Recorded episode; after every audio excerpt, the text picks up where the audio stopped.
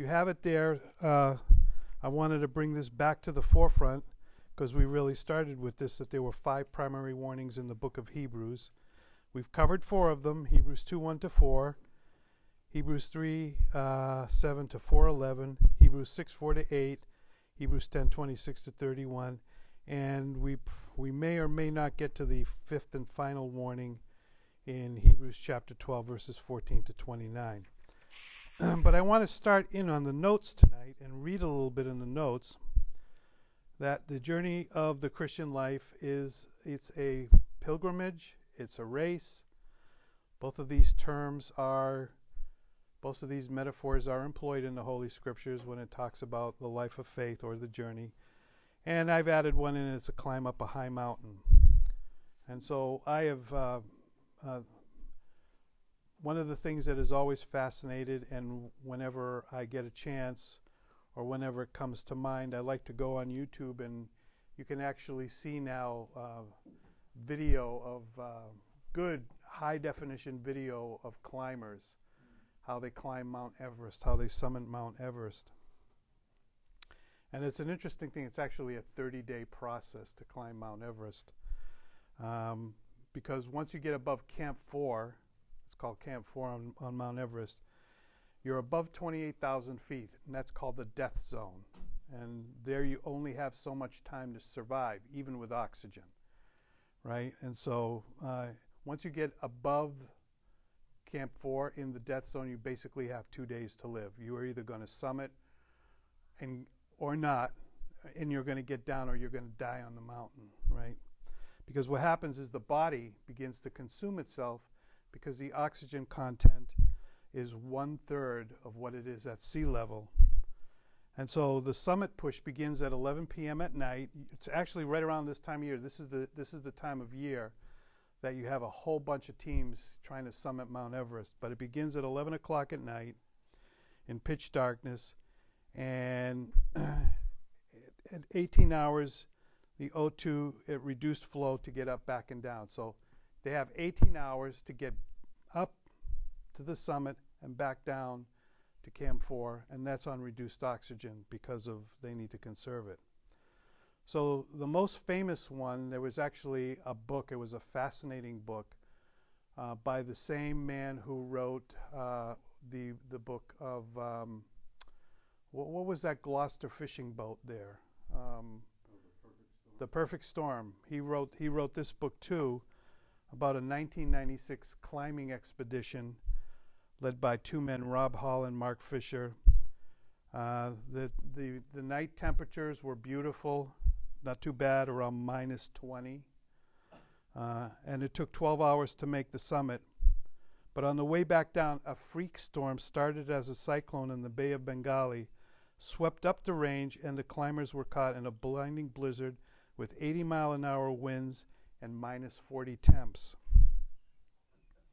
They were on the north ridge and some still on the summit farther down, but still well above Camp 4. Beck Weathers, a climber from Texas, was caught somewhere between Camp 4 and Camp 3 on a narrow ridge with a 4,000 foot drop on one side and a 2,000 foot drop on the other. Three other climbers were stranded with him. One died, two were rescued, and he was left for dead. His face, when they came upon him, his face was frozen to the ground, so they left him for dead. When you die on Mount Everest, they leave you there. They don't, they don't, uh, they don't really attempt to take you back down because it's just it involves too much. Uh, the notes are right there. Uh, it's too much, too much of a risk for the Sherpas and the rescue climbers to do that. Much to everybody's amazement, even the Sherpas, later he struggled back to Camp 4, having been without supplemental oxygen now for some time. He lost his right arm from the elbow down, the tip of his nose, and the fingers on his left hand for frostbite, but he was one of the few who survived. How did he survive in that hopeless situation? His account of those last few hours, the picture before him of his wife and children, the overwhelming love that he had for them and the desire to see them again. That focus gave him strength to free himself from being frozen to the ground, pick himself up, pick himself up and make it back to Camp 4. It's an absolutely fascinating story. If you get a chance to, they made a movie of it. It's called Into Thin Air, but the book the books are always better than the movie. The book is also entitled Into Thin Air. So, the thing that saved his life was the object of his mental focus as he found himself facing certain death and overwhelming odds. He survived, while both Rob Hall, Mark Fisher, who were much more experienced climbers, along with six others, died on the mountain. Well, why did I do I start this off with this over on the next page? Because it presents more than just a striking corollary to the journey up the mountain that is the Christian pilgrimage through this life. Whether you make it or not will be determined by the object of your focus and the love you have for the object of your focus. So as we look into that, as we consider this, this is this is what propelled the patriarchs, what propelled all the personages in Hebrews chapter 11. Now, we I think we saw very clearly that they were able to do great things in spite of their humanity, right? And that was really, you know, the the emphasis of Hebrews chapter 11 is they were humans. They had flaws, they had massive failures, but in the end they they accomplished great things, the great things that God had given them to do because of the faith that he had given to them. And they kept their eyes focused on eternity. Remember I said that Abraham was given the land, but he knew that he would not inherit that land until after the resurrection. And so that is what drove them their love for God and they are their their absolute rock hard faith in the promises that God had made them. And that is the same thing that propels us. Now, here in the context of the book of Hebrews, let's pull it all back that this was written to Messianic Jews who are undergoing a very difficult time. They were, for the most part, shunned from their, from their families. Um, most of them were put out of the synagogue, even though this was written to Hellenistic Jews, which tended to be more liberal minded, more embracing of the Hellenistic culture. Nevertheless, they were still, for the most part, considered uh, untouchable within the within the within the greater Jewish community. So they had all of those obstacles to deal with, and then, of course, there was there was the theological struggle that they were under, based upon the fact that their teaching, their the Jewish teaching, always taught that the Messiah would be a human being. So they're faced with the reality of being brought face to face with the correct scriptural teaching from the Old Testament that the Messiah was not only human but he was divine. So there was that struggle, and then the struggle that the the message of the Messiah would hold higher prominence and higher authority than that given through angels as the law was delivered to Moses through the mediation of angels. Okay. So now Hebrews chapter 12 verse 1 begins with this therefore on the basis of everything that we have looked at and covered in the first 11 chapters of Hebrew we also since we are surrounded by so great a cloud of witness. Now that's an interesting term. One of the uh, one of the I was watching. I, I watched these YouTube videos. They actually have some pretty good stuff on YouTube, you know, and they were visiting ancient sites in Rome, right? And one of the places, one of the videos was about this place called Circus Maximus, right, which is still there today. It's a park now. But Circus Maximus was a stadium that could hold approximately 250,000 people. And what it was was an oval shaped stadium with a big track running down the middle where they would have chariot races. They would have chariot races and they would run marathons and things like that while the people up in the stands were cheering them on. That's exactly what this is picturing here. That great cloud of witnesses all of the saints and all of the patriarchs and all of the faithful that have come before us it's like they're in the stands we are now in we're now in the race and they're up there cheering us on right they're cheering us on so it says therefore since we are surrounded by so great a cloud of witness, right?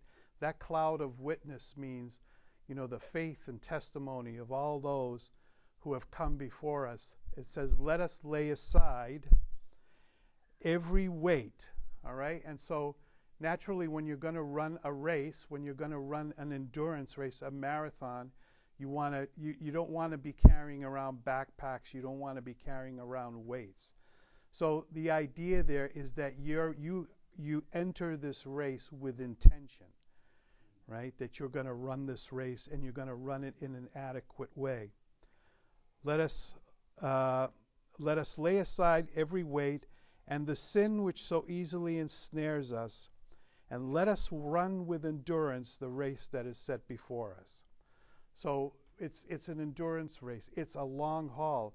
But notice here, remember now, uh, when we were talking about the, uh, you know, the, the Everest climber uh, on Mount Everest, what kept him alive, even though everybody left him for dead, was the fact that he was focused on his wife and his children.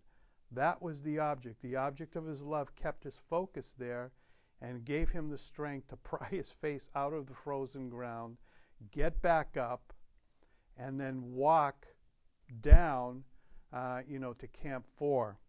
Well, look at what it says there. Looking unto Jesus, verse 2, the author and finisher of our faith, who for the joy that was set before him endured the cross, despising the shame, and has sat down at the right hand of the throne of God. So, so we take these words at face value that although we can't see them, those who have gone before us are sort of cheering us on, right? We're, that we are locked into this endurance race. It is just that it's an endurance race. And, and I think we've all maybe experienced it, or maybe, uh, you know, we've seen the, uh, the, the flash in the pan Christian, you know, they come out of the gates and they sprint quickly, but they soon peter out, right? This is an endurance race. It's an endurance race. You go into it saying, This is going to be a long haul race. This is not something that I am going to accomplish in the next 15 or 20 minutes. And so I'm going to, sh- I'm going to run this race with the least amount of weight that I can. So now let's stop and talk about that for a moment. When it says there, in Hebrews chapter 12, verse 1, let us, side, let us lay aside every weight. So, what do you think that weight is potentially referring to? Distractions of other things, right, Doug?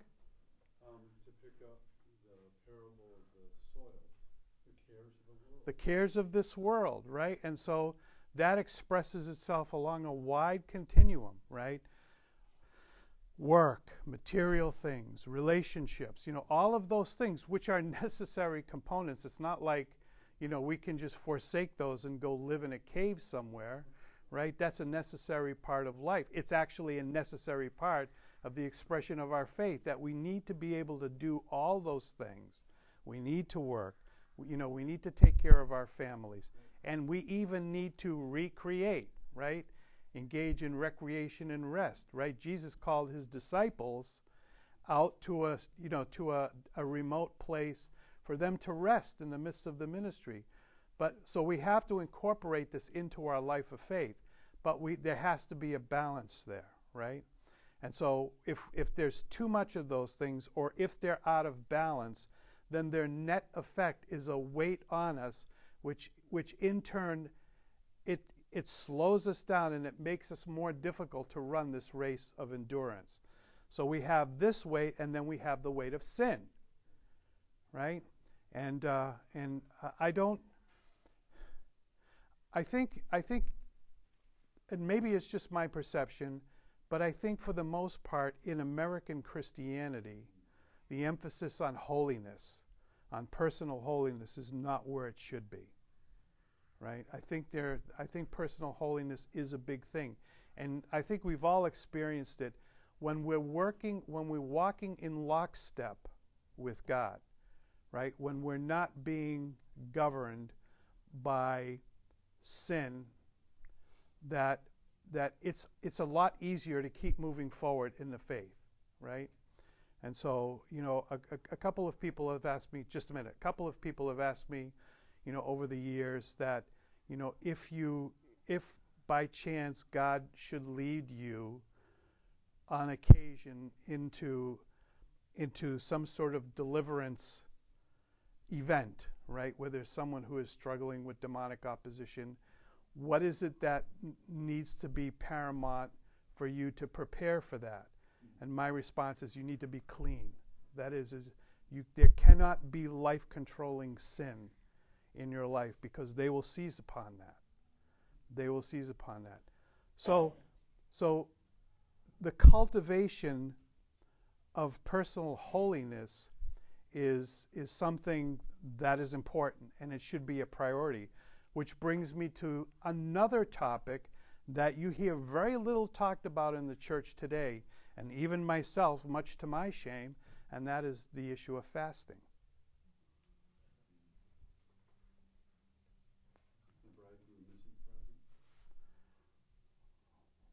Why isn't there, why don't we ever talk? First of all, we don't talk about it, and what is its benefit? What is the benefit of fasting? I've read some books written, you know, from on the charismatic genre of the faith that almost presents it as like twisting God's arm. You know, you twist God's arm with your fast.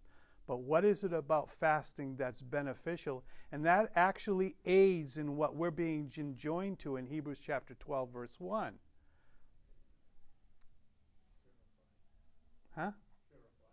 Well, it's purifying, but you, you know, uh, you know, when you when you come right down to it, the strong when you think of all of the urges that are that are that are part of being human what are the urges? The urges are sex and food. And the more powerful urge of the two is food right? And uh, and you know try going you know try going 12 hours without food and your body's going to start screaming for food. And after a while, that's all you're going to be able to think about is food, right? And so, what is fasting, the way I understand it, is useful in bringing the body under control, right? And so, that is, I think, that is a tool in the cultivation of personal holiness that we're we're not doing. You know, when we were on vacation you know, I thinking about these things. I wake up in the middle of the night and I, I can't go back to sleep, so I think about these things. And you know, I said, you know what? We're going to go on vacation here for school, and I'm going to, I'm going to, I'm going to do a 24-hour fast. Did it happen? No. You know, I mean, I, I think I've, I think the longest fast I've been able to do is two days. You know, and my body was just screaming. All I could think about was you know, cannolis and cheeseburgers and, you know, but, but fasting, I think, is, is a tool that we don't talk about often, right? Uh, but, the, but it's certainly talked about in the New Testament, right? Yes. Well, that's one of the things I think you, you've mentioned before from the pulpit. I remember this is fasting from things that you normally do to center on God. I, I mean, it's on top yeah. what you're about. Yep. Yeah, there are those types of fasts too. Like so back at HBI, I taught, you know, I, I used to teach, I taught church history. And as you read back in church history, it, it was so, it became so abused and so absurd the way it was practiced, right? That they would, that, you know, they would fast by not eating pastries, right? And to satisfy their, you know, their need for extravagance, they would, they would, uh, they would dissolve pearls in wine you know, so that obviously, right, that, that negates the whole purpose of a fast. But you're right, there, there are different levels of fasting. The whole point being is to exercise control over the flesh, right? And to, to begin to gain control over the flesh. Because you know what? My flesh has a will of its own, right? So there's my mind and my heart is the inner man, but my flesh has a will of its own, and and it it uh, it impresses itself upon my mind. Right? Yeah, it's not easy. So, fasting is just one tool to help bring the body into subjection to the inward man. So, so you know, it can be taken to extremes. Like I was telling, you know, my omnibus students, when when you look back in church history, the, the whole monastic movement began as the anchorite movement. You know, and I picked on, you know, like I think those of us who, who've come out of Roman Catholicism, we've heard of Saint Anthony, right? So Saint Anthony was an anchorite monk who lived in the caves in the in the Sinai wilderness. He actually lived in the caves, and his his clothing was um, was a was a, a camel hair. You know, he was trying to emulate John the Baptist, but he wanted to do one better, so he purposely infested it with lice. Now, this is a true story. And then, and he would survive on like one leaf of one lettuce leaf a day. And on holidays, he would splurge and throw a couple of olives in with it. But so, so it was about mortifying the flesh. That's what they thought they needed to do. So that's the extreme, right? But there's also the opposite extreme where, let's face it, fasting is, is basically a, a lost discipline for the most part in Christianity today. Yet it's clearly talked about in the New Testament. So these are the things that help us to understand and to, and to actually accomplish what it's talking about here in Hebrews chapter 12, verse 1. And what should propel us forward is not we do those things because we're trying to, we're trying to gain brownie points with God, but we're, we're keeping our eyes focused on the Savior, right? He's the author and finisher of our faith, who for the joy that was set before him endured the cross, right? So he, he was, so we focus, our focus is on the Savior. Jesus' focus was on the great company, the great multitude of redeemed that he was going to he was going to rescue out of the world. That was his singular focus. The reality is, we were his singular focus. That's what propelled him forward to endure everything that he suffered and endured. And our part, our focus should be on him. Now, you know, we're talking about we're talking about laying aside, you know, every weight and laying aside the sin that ensnares us. That was not an issue with the Savior. But the cares of this world were an issue with the, with the Savior. He suffered from hunger, he suffered from thirst, he suffered from sleepless nights, but he was able uh, to bring his body, he was human just like we are, minus the sin nature. So he was subject to the same.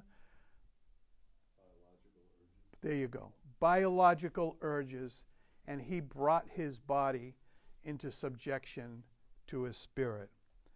And uh, we're, we're, we're taught to emulate this. Okay, now in the notes on page two, we jump to verse three. For consider him who endured such hostility from sinners against himself, lest you become weary and discouraged in your souls. So, so what is so this verse is pregnant with a whole bunch of information. First of all, it tells us point blank there are going to come seasons in our walk of faith where we are going to be subject to becoming weary and discouraged in our souls. Right? I was listening to, again, I woke up this morning about 4 o'clock. I couldn't get back to sleep. So I was listening to um, a sermon. I love listening to Scottish preachers. I just love listening to Scottish preachers. What's his who? Jones.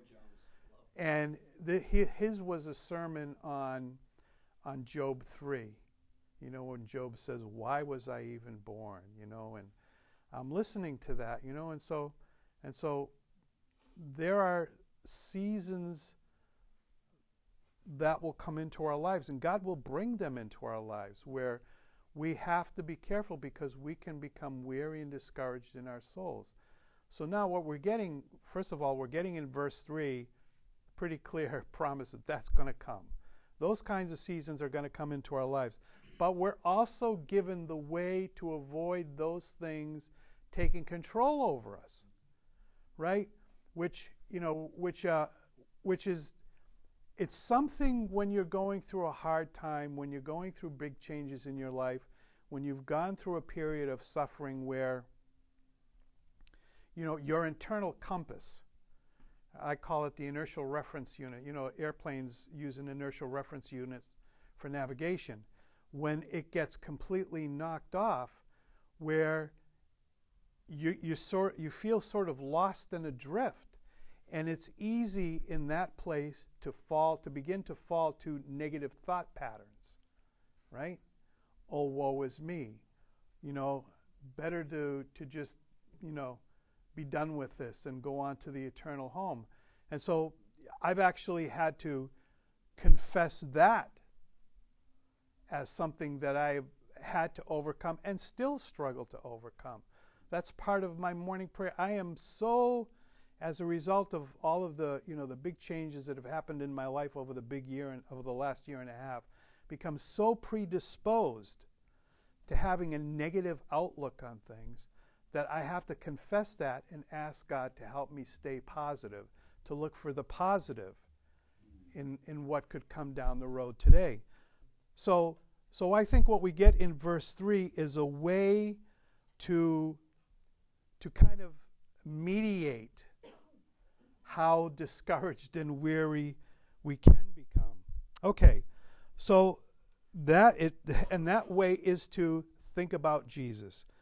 Now, I'll go through that first, but then I'll give you, you know, a more practical, um, you know, someone a conversation that I had with someone. I won't mention his name because this is on tape, but I, I think as soon as I start talking about it, you're going to know exactly who I'm talking about. But but uh, right here in the text, it says to consider Jesus, to fix your mind and focus continually upon Jesus, who endured such hostility. And that word hostility there means ferocious opposition. It came in many forms and from many sources, including at times those who genuinely loved him. For example, Peter, right? When, uh, when Jesus said to him that he's going to be crucified, what did Jesus say? Get thee behind me, Satan, right? In that moment, Satan was actively acting through Peter, who loved Jesus, right? Okay, so it comes in many forms, including at those times who genuinely love this. Now, think about this for a moment. So, no matter what you're going through, right, no matter what period you come into in your life, as a believer, you're going to go through these things, no doubt. It's, God is going to bring them into your life, right? That what you may, whatever you're going through, how, whatever difficulty, whatever suffering you're going through at that time, it's relative, right? First of all, it's always relative to what the, what the Savior suffered through, right? But now think about this. So, you know, I was talking to, you know, uh, an individual just a couple of weeks ago, you know, who's who's just beginning to undergo cancer treatments, you know, radiation cancer treatments. And I was talking with him and I said, So and so, how are you doing? He says, You know, he says, uh, I was feeling really bad about myself. He goes, But but the place where I go, he says, there were a bunch of women there who were getting chemotherapy. You know, they had they had lost all their hair and they were wearing those, you know, those things that they tie around their head. And he said, and I said to myself, what have I got to complain about? So you see how it's relative? So, so when we go through those hard seasons in our lives, uh, you, you, if you stay focused on Jesus and just what he endured and what, what propelled him through that the horror, the horror that he suffered and the betrayal. And you know, the Pharisees and the scribes, they were constantly trying to lay traps against him, you know, and then they were trying to get him to offend the Herodians. And, you know, if he offended the Herodians, then he was going to have a problem with the Romans because the Herodians were really friendly with the Romans, you know. And, and you know, he was able to sidestep all of that. But, you know, imagine this guy, if it's even lawful to call him a guy, who never did anybody any harm. And he endured such hostility. You know, I think if, I think that is one of the strongest proofs for the divinity of Christ because let's face it if you and I were to you know you know were to try and do that we would have said you know what? I'm done with these people. Let them roast in hell for all I care you know? But he kept going. He kept going. And so when we're going what this is saying is when we're going through those difficult times right and it's going to get to the issue of chastening here which is another thing that we need to consider when we're going through difficult times, right? Is stay focused. It's re- our suffering is always relative. First of all, it's relative to time and space, right? Which in comparison to eternity is nothing. It's a grain of sand on a seashore of sand. So it's relative from that perspective by staying focused on eternity. Guys, we're just here for a very short time. A short time for a short time. And think of think of what we are suffering now. It's for our benefit. We'll get into that here in just a second. But think about that suffering relative to those who are going to go into eternity without Christ. Right? So you stay focused on Christ. Look at him. He was he stayed focused by being focused on us. That's what propelled him through all that suffering. He was able to see through the suffering to the joy that was coming, and that is being in the company of the redeemed and being, you know, sitting on the Davidic throne in the millennial kingdom and then off into eternity you know, in the new heavens and the new earth. That's what f- kept his focus. We need to we need to be sure that we're not emphasizing the divinity of Christ to the to the minimization of his humanity. Because he was human. He was human. Okay. All right. So we do that lest you become weary. If you don't do this, you will become weary, which is an illness that arises out of weakness, discouraged. The illness progresses to the point of faintness and incapacitation. Verse 4 says, You have not yet resisted to bloodshed, striving against sin. To resist is to mount an all out opposition in striving to struggling against sin. The author is here saying that they are not giving it all they got and the reason might be that their focus is all wrong. So then, the first exhortation on how to keep from arriving at this state is to keep your focus on Jesus. Just like Beck Weathers, our ability to do that will really be determined by how much we love Christ and desire to see Him face to face. Beck Weathers survived the catastrophe on Mount Everest because he kept his focus on the object of his love and that was his wife and children. Okay, moving on. Hebrews chapter 12, verses 5 to 11. And you have forgotten the exhortation which speaks to you as to sons. My son, do not despise the chastening of the Lord, nor be discouraged when you are rebuked by him. For whom the Lord loves, he chases and scourges every son whom he receives. You see that? So let's just stop right there for a minute, okay? So we talk about chastening, right? And we think of chastening, you know, getting punished, you know, maybe getting the belt. You know, I, I joke around with my students, and my dad used to use the belt on me. And one of the students says, ah, that ain't nothing. My mother uses an HDMI cable on me. I said, wow. I said, I thought the wooden slipper in the belt was bad. I said, man, I don't want to mess with your mama. I said, I would do whatever your mama tells you to do, right? And so we think of chastening in that way, right? But look at what it says scourges every son. That is an all inclusive term. So now think about the scourging.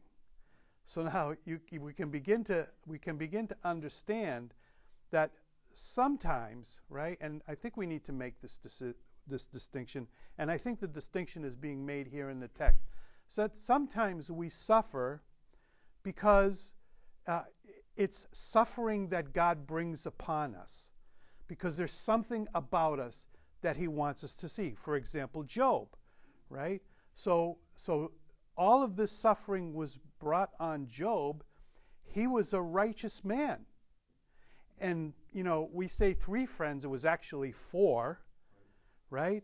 And you'll notice at the end, uh, God did not charge Job with any wrong, but he charged three friends.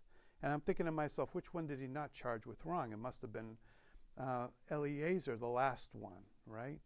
In any case, God didn't, uh, in all of Job's questioning, why, what have I done? God never answered that question. But what he did was, and this was an interesting, a very interesting point that I got by watching a rabbinical commentary on this, that, that while God never answered Job's question, he showed him how he governed his creation. And that potentially, somehow, in some way, the suffering that Job went through was part of his governance of the creation. That's an interesting point, right? All things are connected, right? But he also, he, he, but the other point, the counterpoint to that, or the other possibility, or again, the counterpoint, is that God brought his ability to control and order creation in such a beautiful way, even though it's fallen, that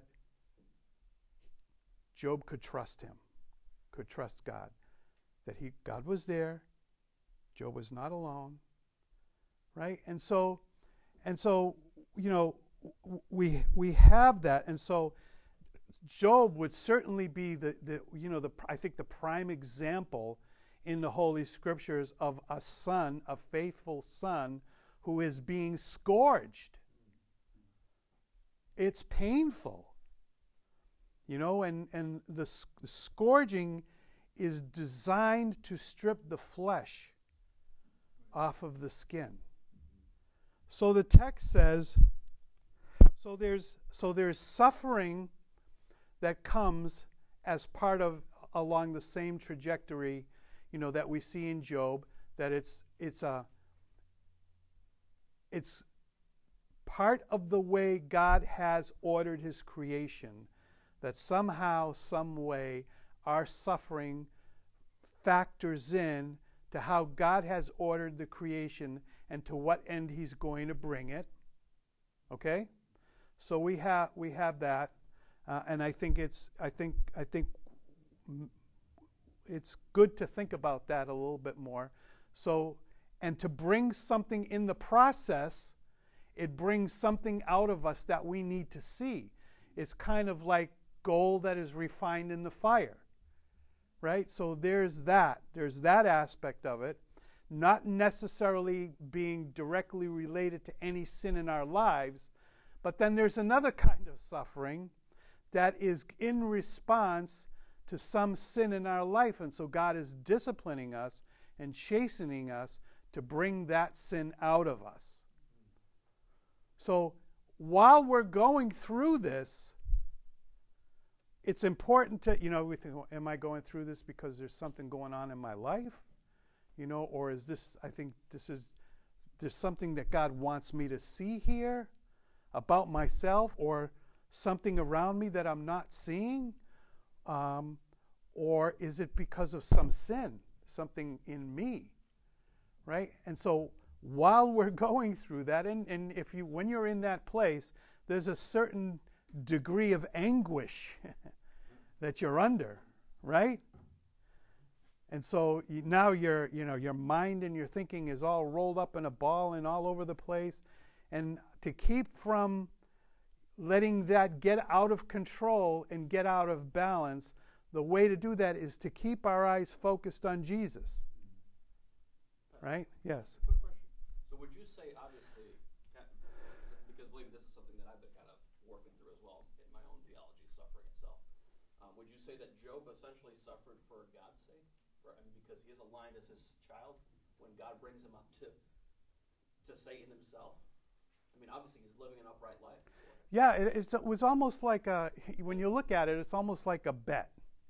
You know, have you seen have you seen my servant Job righteous in all his ways, upright? And and Satan is like, oh yeah, well that's because you know you've hedged him around, and and so it's almost like a bet that's taking place between them, right?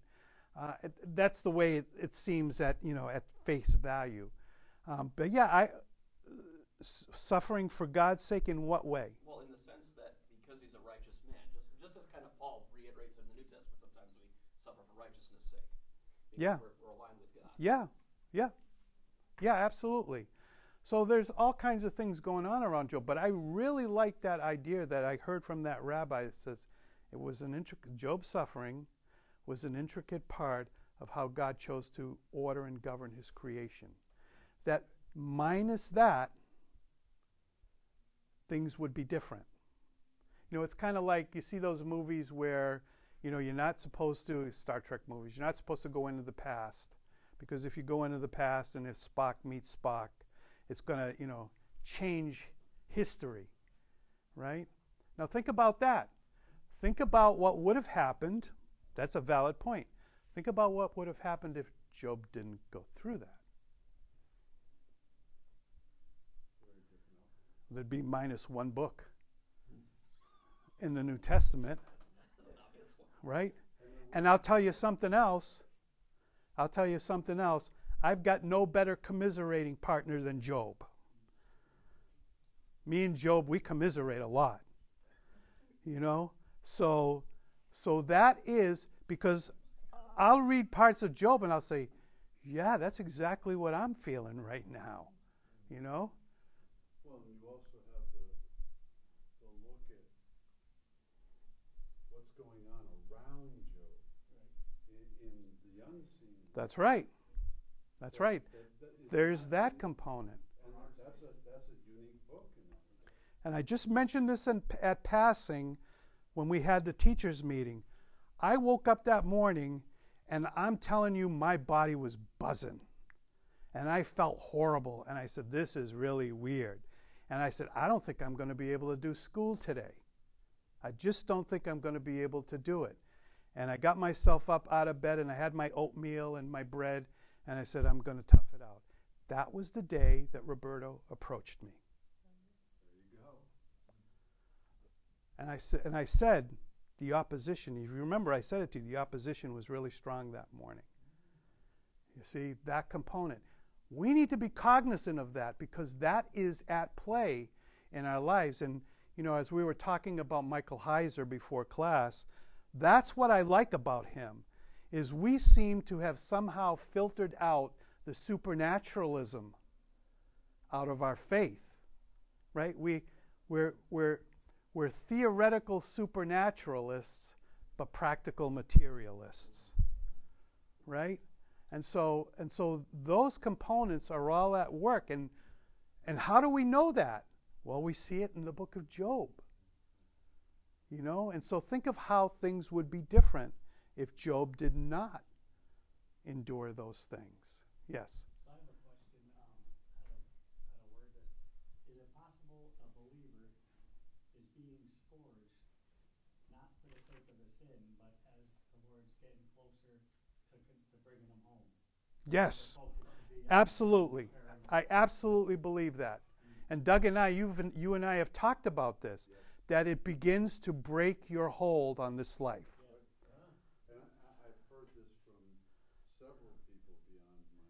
Yes. Yep. You're abs- that's absolutely true.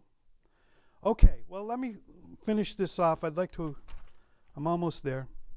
Um, but if you, God deals with you as sons and scourges every son who he receives, verse 7. If you endure chastening, God deals with you as with sons. For what son is there whom a father does not chasten? But if you are without chastening, of which all have become partakers, then you are illegitimate and not sons. So this is another thing that helps get us through these dark times. Is chastening is proof of sonship, right? Okay. Furthermore, we have had human fathers who corrected us, and we paid them respect. Shall we not much more readily be in subjection to the Father of spirits and live? For they indeed for a few days chastened us as seemed best to them, but he for our profit, that we may be partakers of his holiness. Now, no chastening seems to be joyful for the present, but painful. Nevertheless, afterward it yields the peaceable fruit of righteousness to those who have been trained by it. Okay, so there, there's a, obviously it's a, I believe it's a quote. Uh, I don't have the reference, but I believe that is a quote out of the Old Testament. You have forgotten it is completely forgotten, caused by take lightly account of little value, something that can easily get lost in the midst of suffering and trial. The exhortation of our Father to us do not despise the chastening of the Lord. Chastening is not punitive, but rather a training program that produces health, endurance, and tenacity. Do not despise means to make little of, to underestimate its importance and value in your life. The difficulty sometimes, but it's not too difficult, is determining okay, what is, why is this happening? Is it happening to me because I'm being chastened by the Lord? Or is it happening to me for some other reason? Right? Sometimes in the initial stages, it can be difficult to figure out which one. But the way it seems to me, the way it seems to work in my life, is that in the midst of it, God brings some deficiency in my spirituality to the forefront through it. And I'll pray about it, Lord, if this is it. Show me, you know, and and he does. It, it, it always it always seems to click in in just the right way. It's not an audible voice, but it just seems to be the way providentially things line up to say, yeah, that's it. You know? So um, we shouldn't underestimate its importance of value in our lives, the hardships of our lives, and the sovereignty of God. Okay, over on the next page. Look at that. I'm through 11 verses. Okay. Point three, why not? For whom the Lord loves, he chastens and scourges every son whom he receives. Hebrews 12:7, I'll read it again. If you endure chastening, God deals with you as with sons, for what son is there whom a father does not chasten? It's proof positive of parental relationship and love, even those times when scourging is necessary. Verses 8 to 10, no chastening or rebuking or scourging, no sonship. So the ultimate aim then is for our profit that we may become partakers of his holiness. Partakers is participant, a participant in the very nature of who he is. Holiness is set apart in a moral sense. It is meant to break, and this is what you the point you were making, it is meant to break our attachment to the world, its things, and the God who is the ruler of this age. But it does hurt. Verse 11 says, No chastening seems joyful for the present. It's not joyful, it's not enjoyable, it's painful, it's a heavy weight, it hurts, but it brings the peaceable fruit of righteousness. Literally, the fruit which brings peace to those who have been trained by it. Jesus in verse 2 kept his focus on the joy set before him. We must do the same. He kept his focus on that which he loved, us, and made it up his mountain to the cross so too must we. Always kept first and foremost in his mind that this was the Father's sovereign will and working in his life, so too must we. And I'll just leave it at that. Okay, so I made it through that section. I made it through 11 verses, and I think with that, I'm pretty much talked out. Any questions or comments? Just had a thought while you were talking about um, how Christ was focused on the joy set before him on us and, and the work he was doing. And we, in this passage, are supposed to focus on him. And the parallel thought that came is what a, uh, an amazing picture of what a biblical marriage is supposed to be. Right? So there's the picture that we're supposed to strive for as husbands, Mm-hmm. like but it, it also relates to our, our relationship with our wives or spouses here. Yep. That, that what gets us through, like your Sherpa story, is to focus on the one we love. Yep.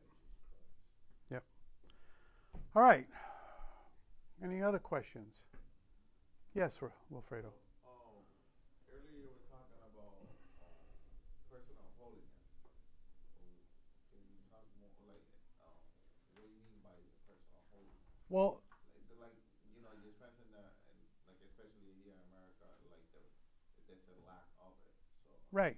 so So personal holiness is basically together with the Holy Spirit and God's word identifying those areas in, in your life that are not that are not in accordance with what God's will for your life is, right?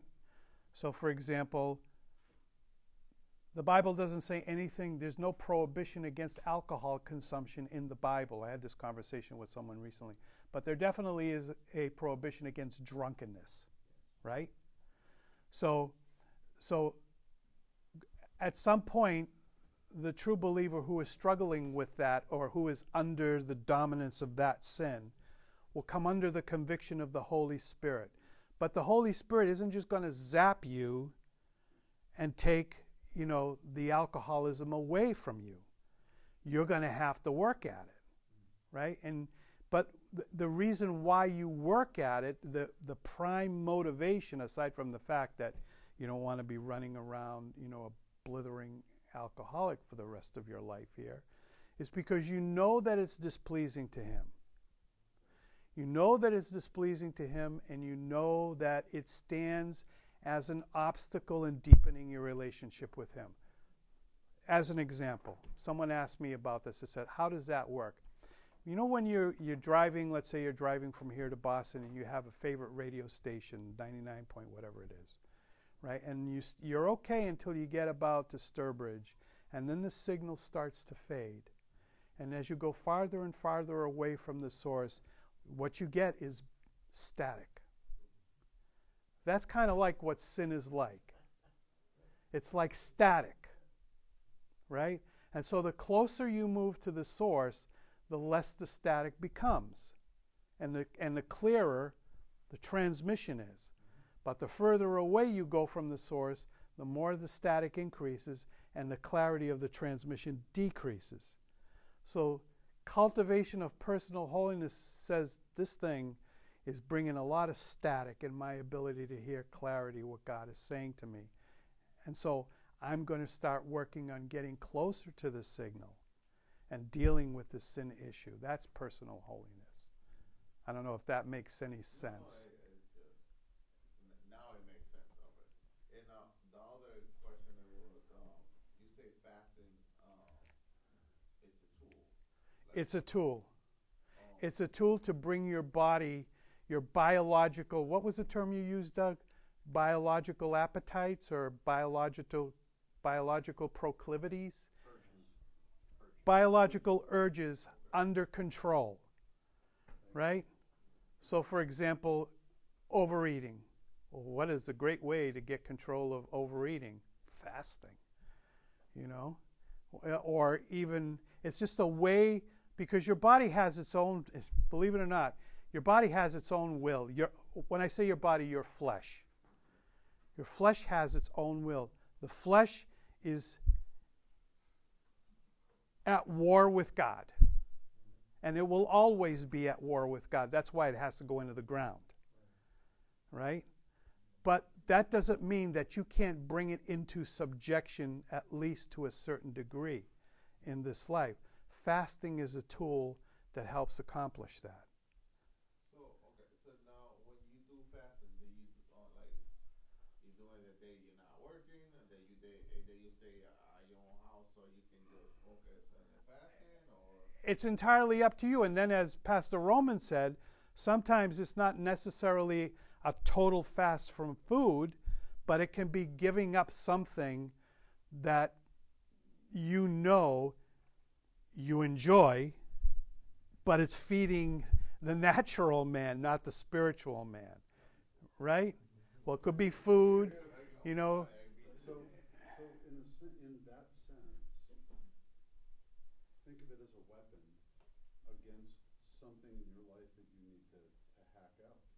Yeah. right? So if Facebook is a problem for you, then fast from Facebook Yeah. and take a sabbatical. Yeah. Yeah, I wouldn't recommend anybody jump into fasting full bore right out right out of the starting gate. Right? Definitely not forty days. yeah. Oh, no, no, no, you can, you can do stuff like, I'm gonna only have juice today. Yeah. Yeah. Or I'm only going to have Twinkies today, you know. Or I'm only going to have prime rib today. No. I- No. But this is exactly but wait a minute. This is exactly how this practice was abused in ancient times, So, right? by practicing fasting also help you to be more, have that personal holiness in a- in a way too? W- Well, it, well, it it'll it helps you gain control, the inner man, Yeah. the spiritual man, the man that has been made alive by the Spirit of God, which wasn't there before, but it's there now. It's at war. So the new Wilfredo is at war with the old Wilfredo, right?